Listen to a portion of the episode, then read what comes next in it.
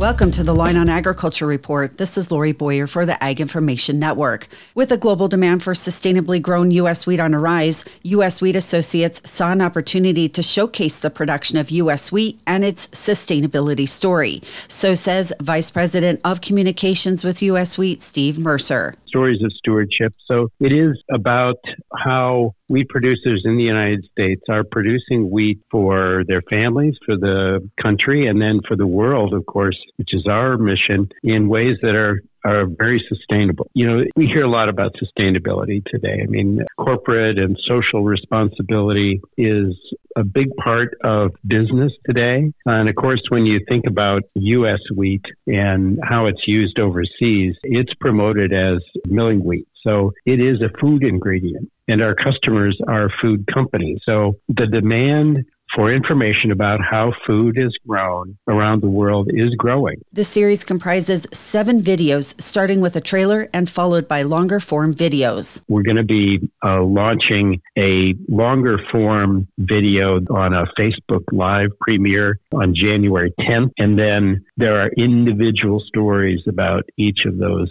uh, five farmers that are going to be rolling out. All videos can be found on the U.S. Wheat Associates social media platforms. For the Ag Information Network, I'm Lori Boyer.